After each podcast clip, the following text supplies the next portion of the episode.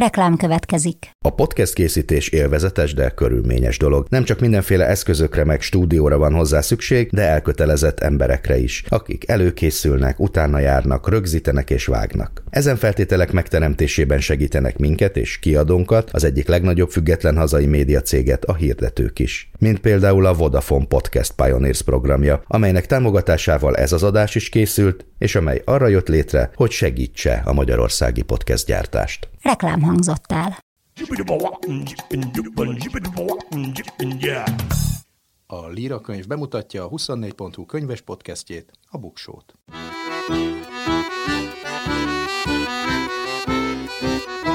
Ez itt a Bookshow, olvasásról, könyvekről, mindenféle jóról. Én Nyári Krisztián vagyok. A mai epizód elsődleges témája a pszichológia, az emberi lélek, és kit is hívhattam volna meg mást vendégnek, mint orvostót Noémit, akinek második könyve ugyanúgy letaszíthatatlan a toplistákról, mint első könyve, az örökölt sors. Vele beszélgetek arról, hogy mit jelent a szabad akarat, képesek vagyunk-e megszabadulni transzgenerációs kötöttségeinktől, le lehet-e számolni örökölt sorsunkkal. Ugyancsak ehhez a témához kapcsolódóan ajánlok könyveket, mégpedig tíz plusz három pszichológiai könyvet, amelyekben az a közös, hogy mind idén jelent meg, és szerintem fontosak. Mindezek előtt pedig az előző epizódhoz kapcsolódva összeszedtem a világ legrégebben működő könyvkiadóit, nyomdáit, könyvesboltjait, sőt a legrégebben fennmaradt könyveket is. Száz év magány. Számok a sorok között, érdekes adatok a könyvek világából. Legutóbb a legrégebben folyamatosan működő magyar könyvkiadókról, nyomdákról és könyvesboltokról volt szó. Most részben a Bookshow hallgatóinak kérésére megnéztem, hogy mi a nemzetközi helyzet, mikor alapították a legelső könyves cégeket, szervezeteket, persze szerencsés történelmű országokban jóval korábban, mint nálunk. Az öt legrégebbi könyvesboltot is összegyűjtöttem, a legújabbtól a legrégebbig fogok haladni, tehát folyamatosan működő könyves boltokról van szó. ezernyolcszázegyben alapították a Librairie Galignani nevű párizsi könyvesboltot. Az benne nagyon érdekes, hogy Párizsban egy olasz család alapította, és angol nyelvű könyveket árulnak. Tehát az Egyesült Királyságon kívüli európai országban ez volt az első angol nyelvű könyvesbolt, és még ma is üzemel nagyon jó helyen a, a Louvre és a Place de la Concorde között. A következő egy angol könyvesbolt, londoni, a Hatchards. Alapítója John Hatchard nevű úriember volt. Ez a legrégebbi könyvesbolt az Egyesült Királyságban, a londoni Piccadilly úton alapították, azóta elköltözött, de folyamatosan üzemel, és továbbra is a Piccadilly úton van, egyébként egy holland könyvkereskedő könyvgyűjteményéből nőtt ki. ezerhétszáznegyvenötben alapították a Bookshop nevű könyvesboltot, és ez az Egyesült Államokban van, tehát ez már Európán kívül, Pennsylvania államban, Bethlehem városban, ennek is a történelmi városközpontjában található a Moravian Bookshop, ami egy egyházi könyvesbolt volt, de ma már a legnagyobb amerikai könyvkereskedelmi hálózathoz, a Barnes and Nobleshoz tartozik, de megőrizte korábbi profilját is, és azóta ugyanazon a helyen üzemel. ezerhétszázharminckettőben alapították a második legrégebbi könyvesboltot Lisszabonban. Ennek a neve Bertrand Bookstore, ez is egy ilyen nemzetközi dolog, egy derék portugál úr, bizonyos Pedro Faure alapította, de neki volt egy francia Bertrand nevű veje, és ő vitte tovább, és ezerhétszázötvenöt óta ez a neve ennek a könyvesboltnak, ami aztán megsemmisült a híres lisszaboni földrengésben, de újra nyitott, tehát lényegében folyamatosan üzemel ezerhétszázharminckettő óta, és akkor jön a legrégebbi könyvesbolt, ez már nem Európában van, hanem hol lenne máshol, mint Japánban, ahol még ezer éves cégek is előfordulnak. Ez a Hinoki könyvesbolt és kiadó ezerhatszázötvenkilenc óta működik ugyanazon a helyen, ugyanazzal a profillal, mert nem is bármilyen könyvet árul, hanem a japán színjátszás, drámairodalom alapvető fontossági műveit, No és Kyogen darabok könyveit lehet itt megvenni, jó pár száz éve, nem lehet elfelejteni valószínűleg a címet. Szóval a Hinoki a legöregebb könyves boltok listájára is felkerült, de ilyen módon a legöregebb könyvkiadók közé is, hiszen ezt párhuzamosan csinálja, de csak az ötödik helyre. Ez tehát az ötödik a könyvkiadók között a Hinoki. A negyedik legrégebbi kiadó szintén Japán, ez pedig a kiotói Hozokán nevű kiadó, itt ezerhatszázkettőben, legalábbis európai időszámítás szerint ezerhatszázkettőben alapítottak, és a buddhizmusról ad ki könyveket, azóta is, hát abból él, hogy Kiotóban, Japán ősi fővárosában található, található, ahol számos fontos templom is van, és ehhez kapcsolódó a kínálata is. A harmadik legrégebbi könyvkiadó már Európában van, ez pedig az Oxford University Press, amelyet ezerötszáznyolcvanhatban alapítottak, bár maga az egyetem már ezernégyszáznyolcvan körül részt vett a nyomdaiparban. Ez ma a világ legnagyobb egyetemi kiadója, tehát nem úgy, mint a Hinoki, hogy kicsi volt és kicsi is maradt, hanem hát itt egy valódi, fontos piaci szereplőről van szó. A második helyezett úgy tartja magáról számon, hogy ő az első. Ez a Cambridge University Press, de valójában ez csak a világ második legrégebbi kiadóvállalata, ugyanakkor ez a legrégebben folyamatosan működő nyomda is, tehát itt könyveket is nyomtatnak. A céget ezerötszázharmincnégyben nyolcadik Henrik király uralkodása idején királyi oklevéllel alapították, és azóta is működik, és a világ második legnagyobb egyetemi kiadója ez egyben. És akkor ki áll az első helyen? Ez egy békés történelmű ország kiadóvállalata, egy svájci cég, a bázeli Schwabe Verlag, a világ legrégebbi nyomdája egyben, és a világ legrégebbi kiadója. Ma már egy hálózathoz tartozik, de továbbra is egy független svájci családi vállalkozás. Külön nyomdákról nincsen lista, mert eléggé összekapcsolódnak a könyvkiadással, de az biztos, hogy az ezerötszázhatvanegyben alapított alföldi nyomda még így is az élbolyba tartozik. Szóval megnéztem azt is, hogy melyik a világ tíz legrégebben fennmaradt könyve, tehát hogy fizikailag, mert persze tudunk mindenféle babilóniai meg egyiptomi könyvekről, amiket lemásoltak, vagy hát maga a Biblia is, csak másolatokban maradt ránk, de hogy van az, amikor fizikailag is megmaradnak a könyvek? Az az érdekes, hogy a tizedik, az a világ egyik legismertebb könyve, a Gutenberg Biblia ezernégyszázötvennégyből, ez a más néven a negyvenkét soros Biblia, a Guinness rekordok könyve szerint egyébként a világ legrégebbi géppel nyomtatott könyve is egyben, hiszen első példányát a könyvnyomtatás kitaláló Johannes Gutenberg nyomta ki Mainzban. A következő a Madridi kódex, aminek nem lehet pontosan tudni a me- megjelenési időpontját, ezerháromszázötven és ezernégyszázötven között keletkezett, és bár a neve az, hogy Madridi, az csak azt jelenti, hogy Madridban őrzi, mert valójában ez egy maja kódex, a négy ránk maradt maja kódex legrégebbi darabja, amely kiterített hossza hét és fél méter, tizenhárom centiméteres lapokból áll, és ma is megtekinthető Madridban, leginkább interneten érdemes egyébként nézni, ezért nem mindig. A következő, még régebbi, az évezredet is átugorjuk, ez egy kínai kiadvány, az úgynevezett Gyémánt szútra, időszámításunk szerint nyolcszázhatvannyolcból, ez a világ legrégebbi fennmaradt keltezett könyve, tehát itt elég biztosan tudjuk, hogy mikor született, és egy befalazott barlangban találták meg más korai Kínában nyomtatott anyaggal együtt, azóta is múzeumban őrzik. Ehhez időben nagyon közel keletkezett, nyolcszáznegyven körül egy zsidó imakönyv, a Sziddur, vagy Sziddur, amelynek esetében onnan tudunk, tudjuk nagyjából modellezni, hogy mikor született, mert a, a nyelvállapot meg az ott hivatkozott külső dolgok alapján be tudták lőni, hogy melyik babilóniai és talmudi vezetők éltek akkor, akikre a könyv hivatkozik. A következő még mindig Európa, ez egy skót könyv, a Kelta Zsoltáros könyv, vagy más néven a Scotland's Book of Cells, ez Kelta Zsoltárokat, bibliai Zsoltárok könyvét tartalmazza kelta nyelven, ez Skócia, sőt Nagy-Britanniának is az egyik legrégebben fennmaradt könyve, az Edinburghi Egyetem honlapján kiválóan meg lehet most is nézni. A következő az úgynevezett Saint Cuthbert Evangélium, időszámításunk szerint hatszázkilencvennyolcból. Ennek is van egy egyéni rekordja, mert ez Európa legrégebbi ismert, sértetlenül fennmaradt könyve, nem véletlen, hogy kétezer-tizenkilencben kilenc millió fontért vette meg egy gyűjtő, és a British Library honlapján a digitalizált változatot meg lehet tekinteni. De ennél is régebbi könyvek is vannak, immár a nyugat-európai kultúrán kívülről, ilyen például a Nakhammadi könyvtár kódex gyűjteménye, itt több kódex is van, időszámításunk szerint négyszáz körül keletkeztek ezek a legrégebben fennmaradt bekötött könyvek, amiket ezerkilencszáznegyvenötben találtak, tizenhárom bőrkötésű papírus kódex, lezárt tégelyben elásva találta egy helyi férfi a felső egyiptomi Nakhammadi városában, és ma az egyiptomi kopt múzeumban tekinthetőek meg. Ennél is régebbi az úgynevezett Garima evangéliumok, időszámításunk szerint háromszázharminc és ötszáznegyven között született az első könyv, két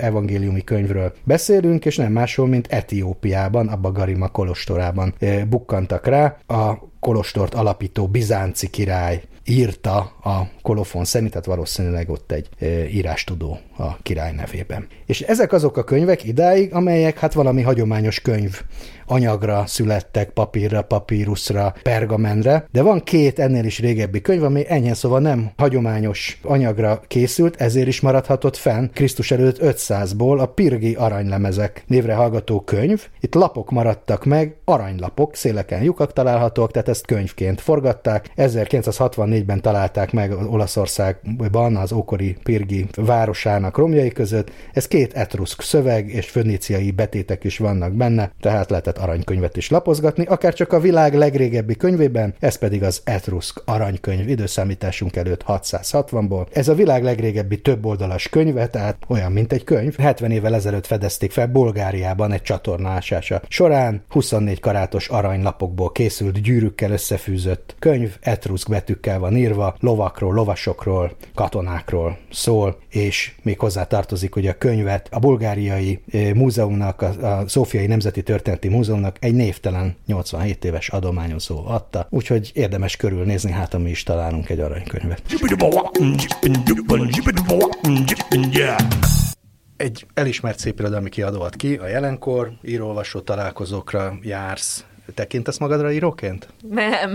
Tudod mit? Azt mondom, még nem. És akkor ebben benne van az, hogy lehet, hogy majd egyszer csak valamikor így, nem tudom én, kibudjon belőlem valami szép irodalmi mű is. Hát annál is inkább, mert az örökölt, sor, örökölt sorsa, az előző könyved, az most már hát lassan három és fél éve nem akar eltűnni a sikerlistákról. Én nem emlékszem az elmúlt húsz évből még ilyen könyvre. Őrült nagy siker lett, ezt, ezt nyugodtan mondhatjuk. Mivel magyarázod ezt a nem szűnő érdeklődést, hogy, hogy ennyien keresik folyamatosan évek óta. Szóval mi az, amire rátapintottál? Szerintem sok minden összeállt ebben a könyvben. Az egyik az, hogy jó időben jött ki. Azt gondolom, amikor az emberek már nagyon elteltek azzal, hogy csak önmagukra figyeljenek, és az örökölt sors ráirányította a figyelmüket arra, hogy ők mindannyian jövünk valahonnan, tudod, és a családnak sokkal fontosabb szerepe van a személyiségfejlődésünkben, a sorsunknak az alakulásában, mint azt korábban feltételeztük, tehát az én hangsúlyos gondolkodástól egy picit eltávolította az embereket. Nagyon sok magyarázatot is kaptak, amit úgy sejtettek, vagy valahol úgy motoszkált bennük, és ezek a megsejtett gondolatok, vagy, vagy ilyen tudattalanban, vagy félig tudatosban lappangó elképzelések, azok így felszínre tudtak így jönni. Biztos, hogy fontos volt az is, hogy érthető a nyelvezete a könyvnek, amire én nagyon törekedtem, hogy ez ne egy olyan tudományos szakirodalom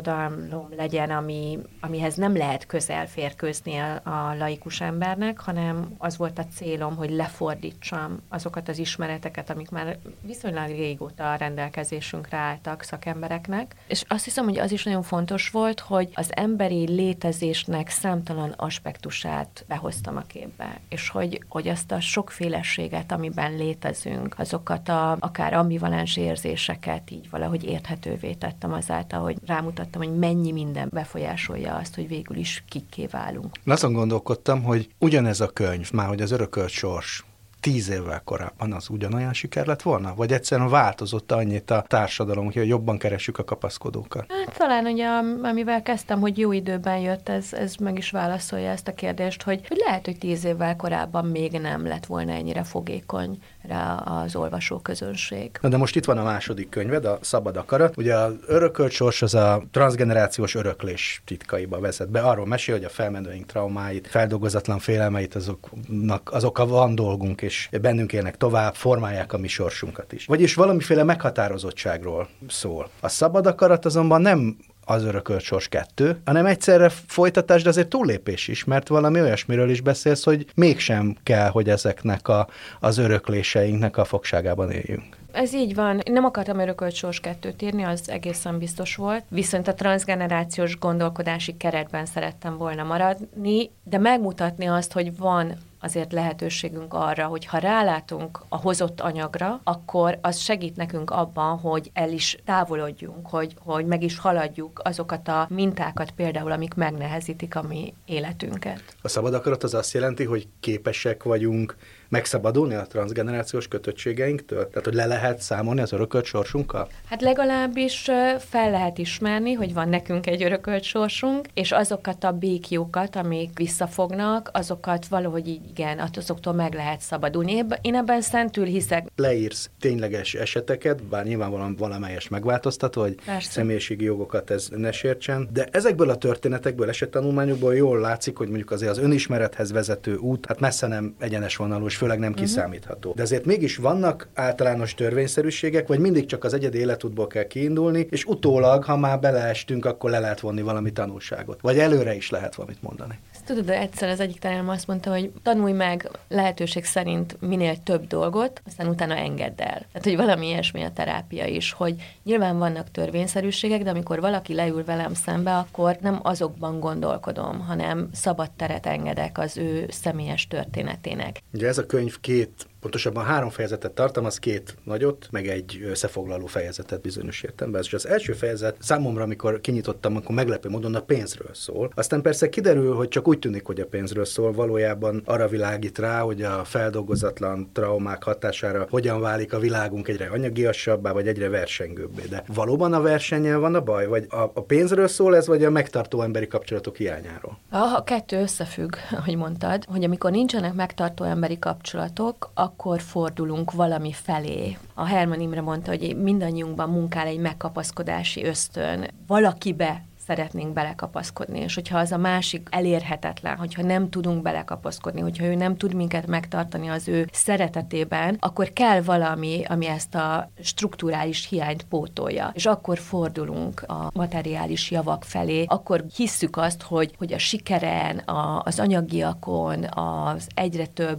pénzem keresztül például a saját értékességünk az igazolhatóvá válik, és hogy az megadja nekünk azt a megnyugvást, amit egyébként nem tud megadni, mert a megnyugvást, hogy a magunk értékességének a hitét, az kizárólag egy másik ember tudja nekünk megadni. Én kicsit azt hiszem, hogy a, valójában arról beszélünk, hogy mi a szabadság, aminek a pénz lehet eszköze is, meg lehet akadálya is. Szóval, de egy bizonyos a... szintig eszköze természetesen, tehát én nem arról beszélek, hogy nem fontos egy bizonyos szintű anyagi biztonság, de amikor túlfeszítjük ezt, és hányszor meg hányszor látod azt tényleg, hogy, hogy emberek túlköltekeznek. Pusztán azért, mert azt gondolják, hogy, hogy kellenek azok a státuszszín. Vagy túlspórolnak. Vagy túlspórolnak, az a másik, igen, amikor annyira ragaszkodnak. De mind a kettőre hozol példát. Igen. Szerint... Tehát, hogy, hogy ez, a, ez a viszony, ennek egészségesnek kellene lenni. Azt mondtad egy interjúban ennek kapcsán, hogy amikor pénzről beszélünk, valójában érzésekről van szó, szégyenről, kisebbrendűségű érzésről, rivalizációról, elismerés iránti vágyról, szeretet iránti sóvargásról. Szóval, ha az ember szorongás nélkül tudna viszonyulni a pénzhez, akkor egészségesebben gondolkodna a szabadságról is? Egészen biztos vagyok ebben, igen. Ugye azért um, tapad a pénzhez, um, meg az anyagiakhoz ennyi érzelem, mert tudjuk azt, hogy az anyagi eredményeinken keresztül mérnek meg minket mások. És ugye egy egyenlőtlen társadalomban folyamatosan azt éljük meg, hogy meg vagyunk mérve, hogy valahol keressük a hierarchiában a helyünket, illetve mások is folyamatosan elhelyeznek minket a hierarchiában. Ez elképesztő bizonytalanságokat szül. Hihetetlenül mélyre megy ez a, ez a bizonytalanság. Tényleg ilyen létbizonytalanságot tudunk megélni, és ez egy nagyon szorongató állapot, amit, amit igyekszünk ezzel a, ez azzal leküzdeni, hogy még többet, még többet, még többet akarunk, és már nem is tudjuk, hogy igazából mik az igényeink. Azért ez most például így a Covid alatt így nagyon sok mindenki erre elkezdett rálátni. Hogy úristen, mit is hajszolok én? Hogy jóformán meg kell ismernem a saját gyerekemet, akivel most össze vagyok zárva, mert a hétköznapok elvisznek egymás mellől. Az is szorongató persze, hogyha a minden normális emberi kapcsolat meg érték helyére a pénz iránti hajszolás áll, de hát azért az is, mikor nincsen pénz. Tehát, hogy a, ezt azért nehéz azt mondani valakinek, akinek az a fő élet problémája, hogy nincs pénze, mert nagyon szegény. Pontosan. Ez, ez nem is kérdés, bár nagyon érdekes, hogy a nagyon szegények esetében is az van, hogy ők is így, persze nyilván a státusz szimbólumoknak van egy többlet jelentése, az azt is jelenti, hogy nem kell már nélkülöznöm, de hogy ott is van egy ilyen paradox módon, mégis van egy túlköltekezés, hogy, hogy olyan dolgokra költenek nagyon gyakran, vagy úgy költekeznek, amiben nagyon kevés a megfontoltság. Nyilván tisztában vagyok azzal, hogy ez egy edukációs kérdés is. Hozzuk a gyerekkorból, hogy mennyire, hogyan lehet egyáltalán gazdálkodni. De ténykérdés, hogy az egyén nem tehető minden, mindenért felelős, és ez, a, ez inkább egy társadalmi felelősség és feladat lenne, hogy senki ne kerüljön a létminimum alá. Ha már a társadalmi problémák, amik ugye nem az elsődleges mondani valója ennek a könyvnek, de hát minden oldalon ott van. Azt is ö, nyilatkoztat, hogy Ezt is idézem, közösségi értékek generációról generációra erodálódnak, a szolidaritást maximum kampányszerűen gyakoroljuk, még a mindennapi életünkön eluralkodnak az indulatok. Ez a szolidaritás hiány, ez egy új jelenség, vagy csak egyszerűen most tárul a szemünk elé e ilyen nyers valójában? Tehát naponta tapasztaljuk, hogy a legcsekélyebb nézetkülönbség is gyűlölködő konfliktus helyzeteket eredményez, elég megnézni bármilyen komment folyamot. Szóval ez mindig is volt, csak nem volt ennyire a szemünk előtt, vagy valami új helyzetbe kerültünk. Nekem egy fantáziám, és azt gondolom, amikor a múltat vizsgáljuk, akkor én leginkább persze elképzeléseink vannak, nem éltünk, nem tudjuk, hogy, hogy az egyének milyen élménye volt, de én azt gondolom, hogy a közösségnek leginkább, a, hogyha a természeti népeket vizsgáljuk, azért van egy megtartó ereje, de én azt is hiszem, hogy, hogy akár évtizedekkel, évszázadokkal ezelőtt is a kis közösségek, azokban sokkal inkább érvényesült a megtartó erő. Vegyük például a, a gyásznak a, a, az élményét, hogy régen ezt a közösség egészen pontosan leszabályozta, hogy amikor valakit elvesztettél, akkor gyászruhát kellett viselned. Ez egy szabály, jóformán kötelező volt. Úgy, úgy hitelesítetted a saját fájdalmadat, gyászodat a közösség felé, hogy te hordtad a gyászruhát. De a másik oldalról viszont megélhetted azt, hogy a közösség látva azt, hogy ugye te gyászolsz, sokkal empatikusabban fordult felé, sokkal elnézőbben, sokkal inkább védve téged ebben a fájdalmadban. Tehát, hogy ez egy olyan hihetetlen megtartó élmény lehetett. Hogy igen, vannak szabályok, de közben a szabályoknak az előnyét is tudom élvezni a közösség oldalára. Magyarul ezek a társadalmi rítusok, jelek, azok igen, szabályozzák az én empátiámat, hogy hogyan viszonyuljak másokkal. Az, hogy, hogy hogyan viselkedünk egymással. Abszolút, igen. És hogy ezek a rítusok és ezek a szabályok, ezek nyilván egy nagyon mély emberismeretből, lélekismeretből nőttek ki. Ezek nem önkényesek voltak. Tehát nem azért kellett, nem tudom én, egy évig gyászolni, mert ez egy tapasztalati tény alapján dolgozik. dolgozódott ki. Mert nagyjából tudjuk azt, hogy igen, körülbelül egy év az, amíg az a nagyon mély fájdalom az úgy elcsitul, lecseng. Ez nem azt jelenti, hogy aztán utána nincs tovább, hanem hogy ez az első év a nehéz, amikor megfordul minden, először történik minden az elvesztett szerettünk nélkül. Te is beszélsz erről, meg engem is nagyon foglalkoztat, hogy hova tűnik el az empátia. Tehát az, hogy valahogy, mint hogyha ez a tudás, ugye elkezdene kiveszni.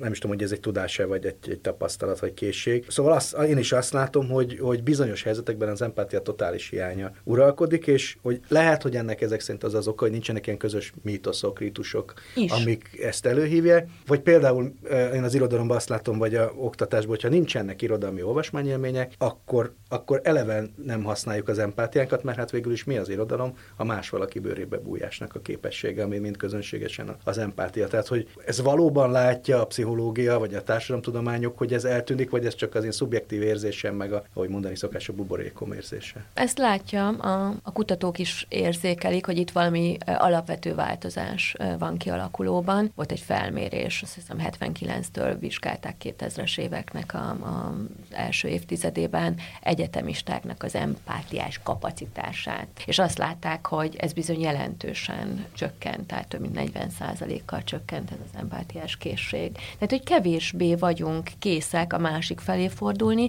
és kevésbé vagyunk képesek beleélni magunkat a másik helyzetébe. Hiába gondoljuk, vagy látjuk a másikat sikeresnek, határozottnak, magabiztosnak. Az nehogy azt gondoljuk, hogy a felszín alatt nincsenek szorongások, meg félelmek, meg aggodalmak, meg kishitűségek, meg szégyenteljes élmények. Ah, nagyon is vannak, csak nem vagyunk rá nyitottak. És ezt te terápiákon érzékeled, hogy ez egy általános probléma? Nem fordul empatikusan a partnere felé? Igen, igen, igen. Nagyon-nagyon sok esetben. Nagyon sok, sok esetben ez a probléma, hogy otthon is egyedül vagyunk. Hogy abban a családi közegben sem reflektálnak jól ránk, ahol alapvetésnek kellene, hogy legyen. Hogy, hogy ott igen, ott meghallják azt is, ami sehol máshol nem hallható. Hogy ott megmutathatom azt is, ami sehol máshol nem megmutatható. Tehát ott is elvárásokba ütközünk. Ilyen legyél, olyan legyél, ezt akarom tőled, ezt várom tőled, feltételeket szabunk egymásnak folyamatosan. pontosan. Mert félreértelmezzük például a, a kölcsönösséget. Azt gondolom, hogy hát adjál valamit, és akkor én is adok neked valamit. Miközben azt gondolom, hogy a kölcsönösség az, azt, azt nekünk kellene felismerni, hogy én indítom. Adok, és akkor majd meglátom, hogy a másik hogyan reflektál rá, hogy képes-e ő is ebbe, ebbe az adok-kapok, érzelmi adok-kapokról beszélek, meg gesztusbeli adok-kapokról beszélek, ebbe a kölcsönösségbe belelépni. És szerintem sokkal többször lennénk képesek és hajlandóak belelépni, mint ahányszor ezt megtesszük, mert rosszul kérünk egymástól. Ez már kicsit átvezet a, a könyv második fejezetéhez, aminek ugye az a cím, hogy hogyan veszítjük el önmagunkat. Önmagunk. Hát tulajdonképpen az önfeladás témaköre ez. Ez hogyan kapcsolódik az előbbi, ez a pénz, vagy a pénz felszínen átledő hát dolgokhoz? Nagyon szorosan, hogy a kötődéseink, ha bizonytalanok, akkor mit csinálunk? Vagy eltávolodunk a másiktól, vagy görcsösen kezdünk kapaszkodni belé, vagy megpróbálunk ugye mindent, hogy megfeleljünk az ő kimondott, kimondatlan elvárásainak. És általában ez a két mintázat, vagy ez a két válasz nagyon domináns. Nem érdekelsz, elfordulok tőled, nem nyitom ki magam feléd, vagy nagyon-nagyon ö, rád fixálódom, akár követelőző módon akarom a figyelmedet, akarom a visszajelzésedet, akarom a jelenlétedet, szinte meg folytalak a általam szeretetnek mondott érzésemmel, ami valljuk be őszintén nagyon messze áll a szeretettől, mert azt gondolom, hogy a szeretet a szabaddá tesz, és nem pedig megbékjóz. De ennek a résznek az egyik kulcsszava a szégyen. Hát, hogy szülőként, partnerként, a, a, a külvilágtól, a szomszédtól, a nagymamától félünk, hogy félünk a szégyentől, attól, hogy szégyenbe esünk. Miért ilyen fontos a szégyen? Hogy van ennek er, valami szerinted társadalmi vagy biológiai funkciója? Miért érez szégyent az ember? Persze, van ennek egy nagyon fontos funkciója van, ami nagyon helyes, hogy van, mert valamikor, amikor megszülettünk, az életünk elején még egynek éljük meg magunkat azzal a másik emberrel, akit történetesen az anyánk, vagy aztán utána az elsődleges gondozónk, ahol, ahogy ma már mondjuk, aláhúzva, hogy ez nem feltétlenül csak az anya lehet, akihez nagyon erősen kötődünk, és aztán egy idő után kezdünk el kibontakozni, és kezd ebből a szimbiózisból, és kezdünk el magunkra, mint önálló lényre tekinteni. De ez az az időpillanat, amikor elkezdem magam a másik szemén keresztül is látni. És amikor erre rádöbbenek, hogy ezzel a Ezzel a látással egyfajta értékelés is megtörténik, tehát a másik nem csak lát, hanem valahogyan értékeli is az én létezésemet.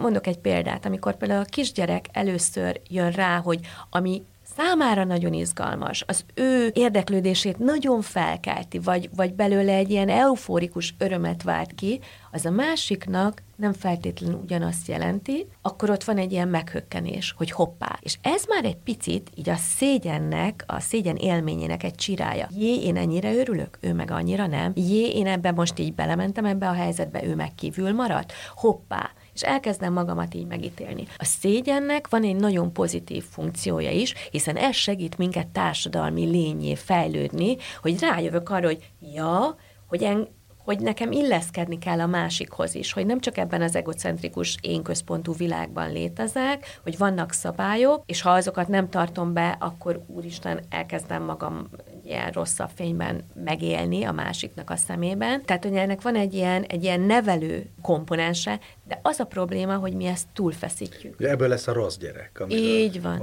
így lesz. Van, így hogy van. A óvodai megszégyenítéstől a tehát később amikor nem csak egy ilyen kis cüm-cüm van, hogy mm, azért ezt most egy kicsit így túlfeszítetted, meg mm, nem tudom én, túllőttél a célon, hanem van egy ilyen leértékelés, ami nem a viselkedésre, nem az adott megmozdulásra irányul, hanem a teljes személyiséget érinti. Igen, ez a rossz gyerek. És akkor ez egy ilyen identitásképző élményé válik, és elhiszem magamról, hogy én rossz ember vagyok, és onnantól kezdve az egész életem a köré szerveződhet, hogy megpróbálom vagy ezt vinni, hogy hát igen, akkor én rossz gyerek vagyok, és akkor addig, addig, addig feszítem a húrt, amíg folyamatosan ezt a visszaigazolást nem kapom, hogy meg megpróbálok ellene menni, és állandóan azt bizonygatni neked, anyámnak, apámnak, munkahelyemen, bárkinek, párkapcsolatban, hogy hidd el, hogy nem vagyok rossz.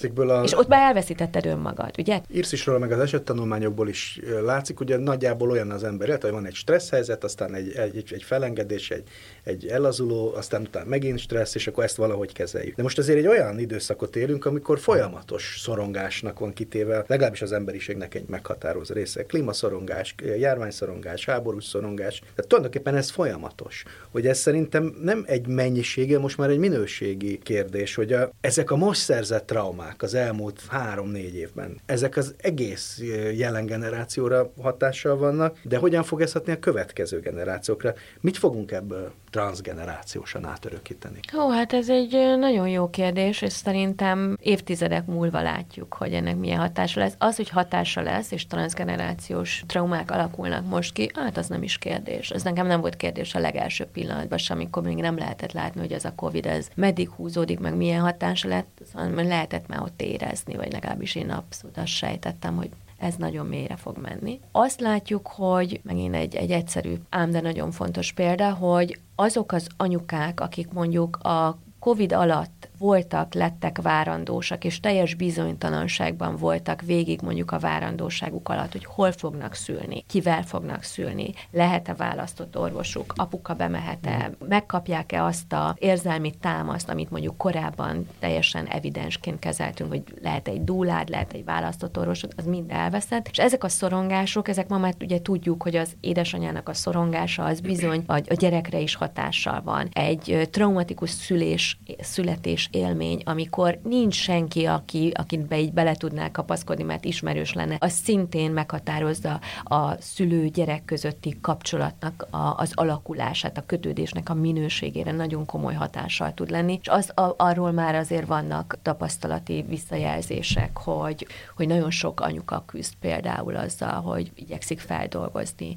azt a szorongást, azt a, azt a traumát, amin keresztül ment például a várandósága, vagy akár a, a nem az általa elképzelt módon alakult szüle, születés élménye alatt. Tehát, hogy ez, ez, ez már, ezek már jelentkeznek a, a terápiás térben, ezek a problémák. Én valahogy azt is tapasztalom, vagy látom inkább, hogy legalábbis a nyugati ember az az elmúlt egy évtizedben biztosan valahogy nagyon intenzíven tárgyat keresett a szorongásának. A, a klímaszorongás az tökéletesen megfelelt ennek, de ez mégiscsak valahol távol, meg, nem megfogható dolog. A koronavírus az már nagyon is reális dolog volt, de még ott is néha olyan dolgoktól is szorongtunk, amitől nem feltétlenül kellett volna. A háborúnál konkrétabb, az pedig tényleg nincsen, tehát minthogyha mennénk bele egyre inkább a valós. Tehát amikor már nem szorongani kell, hanem félni. És ez biztos, hogy nagyon megváltoztatja az embereknek a viselkedését, egymás közötti megfeleléseit is. Persze, egyértelműen most így ez a háborús ö, helyzet, ez, ez szintén rengeteg olyan transzgenerációs, vagy akár saját félelmet aktivált be, amik meghatározóak. Például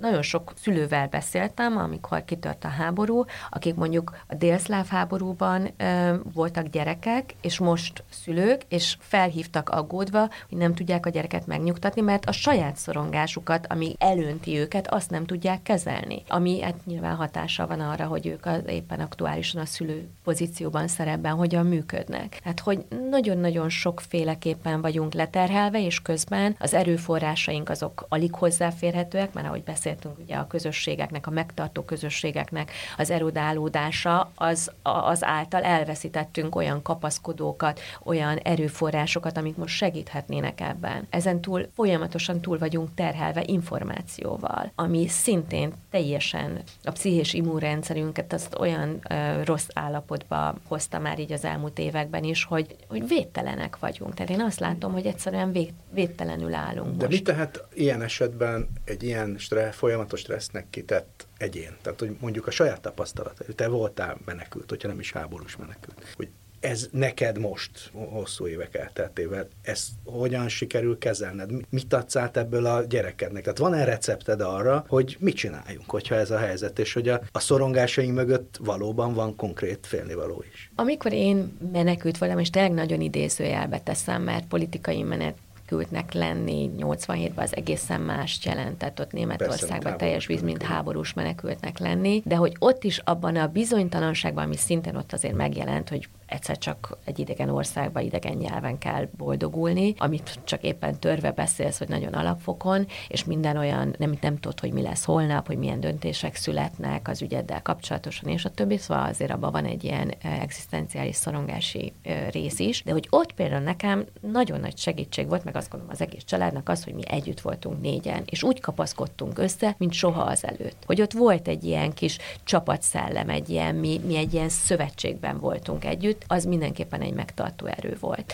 Amit én a gyerekemnek átad, átadok ebből, ez megint az, hogy itt vagyunk együtt, és mi együtt meg fogjuk ezt oldani. És bármi történik, megkeressük azokat a kiskapukat, azokat a megoldásokat, amik segítenek nekünk elmenekülni, megmenekülni, elbújni, mit tudom én, micsoda éppen aktuálisan mi kerül előtérbe. Magyarán azt mondott tulajdonképpen, hogy egy létrehoztatok egy ilyen traumatudatos családot bizonyos értelemben, de lehet létrehozni egy traumatudatos társadalmat? Nem csak, hogy lehet, hanem nagyon fontos lenne, hogy tudjuk azt, hogy, hogy sérüléseket okoztunk, hogy a körülöttünk élő embereknek a lelkében nagyon sok fájdalom, nagyon sok seb van eltakarva, de az attól még ott van, és hogy bizony óvatosan kell egymással bánni. Tehát, hogy ez lenne a cél, amikor arról beszélünk, hogy traumatudatos társadalom, hogy felfogjuk azt, hogy akár egy mondattal is életre szóló sebeket lehet okozni, hogy akár mondjuk egy orvosi kezelés közben egy, egy nem kellő odafigyelés, egy nem kellő empátia, az milyen károkat tud okozni,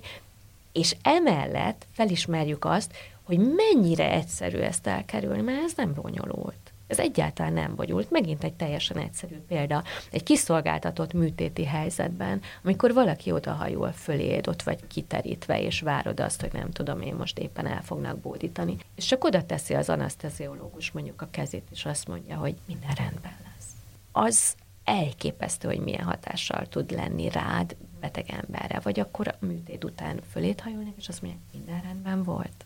Mm. És most már hajrá, jön a felépülés. Napokban mérhető az, hogy mennyire rövidül le a felépülésnek az időszaka. De ugyanígy a fájdalomcsillapítóknak a, a mennyisége, szintén mérhetően kevesebb fájdalomcsillapítóra van szükség, amikor egy ilyen empátiás odafordulást tapasztalsz. És nem kell hosszan ülni az ágyad mellett. Elég egy kedves mondat. Elég egy szempár, amiben így belekapaszkodhatsz, hogy, hogy biztonságban vagy. És ezt kellene megtanulni, megadni egymásnak minden körülmények között. A hivatalba, az iskolába, hogy a pedagógus az ne alázza meg a gyereket, hogy a gyerek az úgy forduljon a pedagógus felé, ahogy az, az, az kijár neki, mert tanulok tőle, hogy amikor a rendőr megállít, akkor, akkor ne a hatalom állítson meg, hanem valaki, aki segíteni akar nekem. Szóval, hogy Jézusom, annyira pici kellene ahhoz, hogy jól legyünk egymással, meg magunkkal. A végén beszélgessünk egy kicsit magáról az írásról. Nagyon sok szép irodalmi idézetet használsz, én ennek nagyon örültem. Shakespeare, Ade és más klasszikusok mellett sok kortársat is, Kántor Péter, Nádas Péter, Billy Collins. Hogyan használod a munkádhoz a szép irodalmat? Nem tudom, hogy ezt így használásnak lehet nevezni, hogy így olvasok, és akkor így állandóan, tehát az én könyveim azok ilyen, azok élnek, mert hogy behajtok lapokat, nem tudom, lehet, hogy ez olyan szentségtörés, aláhúzok mondatokat, jegyzetelek a könyveknek a, a margójára, első hátsó lapokra, tehát hogy így, így használom őket, akkor nem tudatosan, hanem ami így szíven üt. Tehát vannak mondatok, amik így szíven ütnek, és akkor azokat így aláhúzkodom, meg oda megjegyzéseket írok, és aztán utána, amikor, amikor pedig így nekem kell írni, akkor ezeket így előveszem, vagy hogy is volt, volt ott valami, vagy így körbeveszem, tehát például amikor így írtam, akkor az ágyam azt szerintem olyan volt, mint egy ilyen, nem tudom én, mint hogyha betörők kerestek volna valamit a könyves polcok mögött, és így az összes könyvet így ráhányták volna az ágyra. Hogy én ilyen kis, a végén azt éreztem, hogy már most így le fogok esni az ágyra, mert annyira kis szűk sávot hagytam magamnak, így körülvettem magam ezekkel a könyvekkel. Tehát lehet, hogy ez is egy ilyen használás, hogy így az ihletet oda húztam hát, magamhoz. Egyébként itt ez a könyv, ez az anyukám példánya, amit tőlem kapott, és tele van jegyzetelve, tehát ő pont úgy, de azért úgy olvas, jó hallani. Mint te. Azon gondolkodtam, hogy bizonyos értelemben az író, már hogy a szépíró, meg a pszichológus, az sok tekintetben hasonlóan dolgozik, ugye ez egyik történeteket mesél el, a másik történeteket hallgat, és de mindketten ezen keresztül próbálnak valami mélyebb problémát megérteni, vagy megértetni. Te meg viszont le is írod ezeket a történeteket, tehát a kettőt együtt csinálod. Miben más a pszichológus viszonya a történetekhez, mint egy szépíróé? Az elemzés, tehát hogy én meg is magyarázom ezeket a történeteket, az író nem teszi, a szépíró nem teszi. Ő rád bízza, hogy te levond a konzekvenciákat, én ezt nem hagyom meg. ezt a... ezt a lehetőséget az nem olvasónak. Nem is, igen, nem bízom azt, és ezt nem is várják tőlem, nyilván. Tőlem nem azt várják, hogy szép íróként működjek, hanem magyarázzam el, hogy az, azokban a történetekben mik a láthatatlan rétegek. Tehát, hogy egyébként a szépíró hagyja, hogy ez így benned valahogy így, így megtermékenyüljön, és, és elindítson gondolatokat, elindítson ilyen egyfajta egészen más típusú érzelmi feldolgozást, mint mondjuk amit, a, amit én csinálok. Az elején is beszéltél róla, és meg is erősítettem, hogy az írásban tudatosan szakítasz a, a hűvös pszichológiai szaknyelve. Ez az írói stílusod, vagy a pácienseiddel is ezen a nyelven beszélsz? Én így beszélek a páciensekkel is. Mert hogy ez tele van érzelemmel, amit a, a bizonyos pszichológusoknál nem lehet tapasztalni. Én nem hiszek abban, hogy érzelemmentesen kell viselkedni, és egy ilyen, nem tudom én, egy, egy olyan semleges felületté kell válni a páciensekkel való kapcsolatban, amire ő bármit projektálhat. Nyilván nagyon sok mindent projektál, amire én nekem jó ideig nincs rálátásom, már az később derül ki, de hogy én ebbe azért beviszem a, a saját érzéseimet, tehát hogyha én együtt érzek, akkor én azt mutatom, hogyha én engem valami úgy szíven üt az ő történetéből, akkor én, én arról beszélek. De egyébként nagyon érdekes, hogy én például a pácienseimnek a történetét úgy hallgatom, én például nem jegyzetelek, hanem ilyen filmszerűen rakom össze az ő történeteiket. Hogy így, így megvannak, mit tudom én, van egy páciensem, és akkor így látom, hogy az udvaron, nem tudom, négy évesen a piros kis sapkáját, amikor lerántja róla a társa. És akkor én, én őt látom a kis piros sapkájába, meg, meg elesve, meg nem tudom én azon a én februári napot képzelek el, és akkor így látom, és így, így vannak meg bennem. És ezt nem tudod érzelem nélkül. És aztán ezeket a filmeket írod le, amiket... És akkor ezeket a filmeket írom le, vagy jelzem nekik vissza, akár nem tudom én sok-sok év távlatából, hogy hoppá, amiről most mesél, az nekem nagyon előhozza azt a képet, az megvan. És akkor így rácsodálkoznak, hogy erre hogy emlékszik. Mert hát így már, hogy ilyen film szerűen rakom össze, tehát tényleg ilyen történetekben. Ugye az előző könyvet hatalmas közönség siker, ez nem kérdés, hogy ez is nagyon sikeres, és, és nagyon jól szerepel a mindenféle sikerlistákon, az is, az is biztos. Az érdekel, hogy a szakmai fogadtatása milyen. Egyszer valaki azt mondta nekem, hogy a saját szakmájában az első könyvét meg szokták bocsájtani még az embernek, a másodikat már nem. Te tapasztalsz ilyesmit? Egyébként nem, tehát hogy a, a, az örökölt sorsról azt tudom, hogy több képzésben is kötelező irodalom lett, és a, a, a szabad akaratra is így rábólintottak, tehát hogy én azért arra nagyon figyeltem, hogy ez szakmailag megállja a helyét, hogy ne legyenek benne önkényes követ, következtetések, hogy ne tetszelegjek én itt egy elméletalkotónak a, a dicsfényében, tehát hogy nyilván te figyelj ide, tehát egy ekkora népszerűség vagy ismertség mellett biztos, hogy vannak olyan hangok, amik így fanyalognak. Hát azért az kis hazánkban csoda is lenne, hogyha senki nem fanyalogna, szóval ott lehet, hogy meg is sértődnék, hogy még ennyi hatásra tudok kiváltani, hogy fanyalogjanak, de hogy egyébként pedig abszolút pozitív a fogadtatás, és hogy nekem azért az a legfontosabb, hogy az olvasó meg a, a, a páciensek mit gondolnak az írásaimről is. Meg azt mondom, hogy elértem a célom. Top tíz. Egy polsznyi jó könyv. tíz plusz három új, idei, pszichológiával foglalkozó könyvet ajánlok a Top tíz rovatban. á bé cé sorrendben fogok tehát haladni, így aztán az első Almási Kitti, a Te döntésed című könyve, amely a Kulcslyuk kiadónál jelent meg kétezer-huszonkettőben. Következő doktor Belső Nóra, Félelem, szorongás, pánik, elég aktuális témákról szól, há vé gé könyvek gondozásában jelent meg ugyancsak idén. Hát szintén elég aktuális, bár nem feltétlenül a legaktuálisabb közéleti vagy világpolitikai eseményekhez kötődik, hanem hát a mindennapjainkig Thomas Erickson narcisztikusokkal körülvéve a centrálkönyvek gondozásában jelent meg. Egy klasszikus, amelynek tulajdonképpen az újrakiadásáról van szó, de nagyon régóta készül rá a pszichológiai szakma, meg az érdeklődők is. Megjelent Ferenczi Sándor összes műveinek első kötete, Ferenczi a pszichoanalízis felé alcímet viseli, és az ezernyolcszázkilencvenhét és ezerkilencszáznyolc közötti írásait tartalmazza, az Oriolt kiadó adta ki idén. Hát szintén egy aktuális, sokak által érintett problémát dolgoz fel a következő könyv, Kuhn Bernadett munkája, a címe Munkafüggők, azaz az önkizsákmányolás lélektana, az Ateneum kiadó kiadványa, és hát nagyon sokakat érint, akik hajlamosak önkizsákmányolni magukat. Egy nagyon vicces, de ugyanakkor egyáltalán nem komolytalan könyv, Jean-François Marmion a Hülyeség pszichológiája című könyve, a Corvina adta ki, és tulajdonképpen arról szól, hogy mit tegyünk, ha úgy érezzük, hogy hülyékkel vagyunk körülvéve, és azt is gondoljuk, hogy mi magunk esetleg nem vagyunk azok. A következő könyv egy újrakiadás, de azért választottam ki, mert ez engem nagyon-nagyon érint, én ebben a könyvben leírt korképben szenvedek. Oliver Sacks, a férfi, aki kalapnak nézte a feleségét, a Parkkiadó gondozásában jelent meg. Ez az arcvakságban, vagy részleges arcvakságban szenvedőkről szól. Én az enyhe fokozatával vagyok diagnosztizálva, asszociatív prozopagnóziának nevezik, úgyhogy innen is előre és utólag is elnézést kérek a Bookshow minden kedves hallgatójától és nézőjétől, akit nem ismerek meg. Következő doktor Rita Santos Pánik, a Partvonal Kiadó gondozásában jelent meg, és hát arról szól, ami a címe, ami szintén egy eléggé aktuális korkép, úgy társadalmi, mint egyéni korkép. Abigail Schreier, vagy Schreier, Visszafordhatatlan károk. Az em cé cé Press adta ki, és a iskolában, a felnövekvő fiatalok körében a digitalizáció, a túlzott internet használat és hasonló jelenségeknek hát a pszichológiai kárait sorolja föl tulajdonképpen ez a könyv. Végül pedig szintén egy klasszikus, bizonyos értelemben egy újrakiadás, vagy egy újra szerkesztett könyv, Vekerdi Tamás, az Iskola betegít című, vagy kérdezésű könyve, Kulcsuk Kiadó jelentette meg ezt is. Végezetül pedig három alapmű, amik szintén most jelentek meg, és hát minden pszichológia iránt érdeklődőnek ajánlom őket, nem is hiányozhat a polcáról azoknak, akiket akárcsak ö, autodidakta módon érdekel a pszichológia. Az első, amit csak úgy hívnak a szakmában, hogy az Atkinson, újra megjelent, újra szerkesztve és kiegészítve az Osiris Kiadónál, ugye Richard C. Atkinson, Ernst Hilgard, Pszichológia. Az Osiris gondozásában ezúttal is kétezer-huszonkettes kiadvány tehát, és a fülszöveg szerint sok új információ is van benne.